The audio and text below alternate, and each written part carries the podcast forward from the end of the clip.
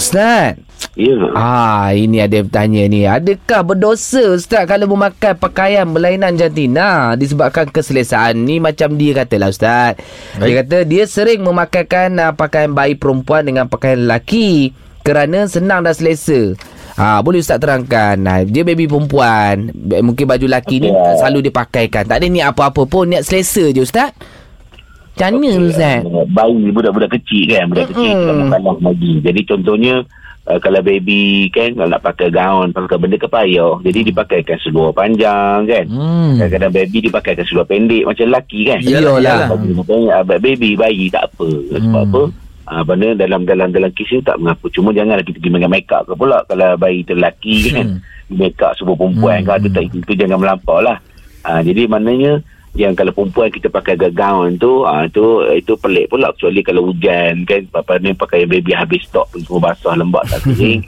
adalah apa ni hak ni pakaian yang tu sebab nak bagi dia pelindung pada sejuk kan itu tak apa Boleh pakai Hmm. Untuk keselesaan Ustaz lah. Kalau untuk bayi perempuan ni ah, lagilah maknanya taklah nampak ketara sangat kalau kita pakai dia seluar panjang, seluar pe- apa ni seluar pendek. Betul. Jangan pendek buat baby kan. Mm. Mm-mm. tapi kalau dah besar, ah tu jangan buat lah.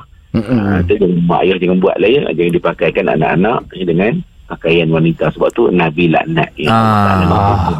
Kalau Nak tu. baby, baby tak apa. Baby tak apa dia. Ya, ya. Kalau Bapak- besar-besar Mak Syah pakai gaun tak boleh lah. Eh, tapi Syah. cantik kadang-kadang. Ah, cantik pun tak boleh lah. Tengok Yelah. muka juga. Jangan, jangan nak apa kita boleh buat dalam bentuk suka-suka. Okey, Ah, daripada- tak boleh. Hmm. Ha. Ah.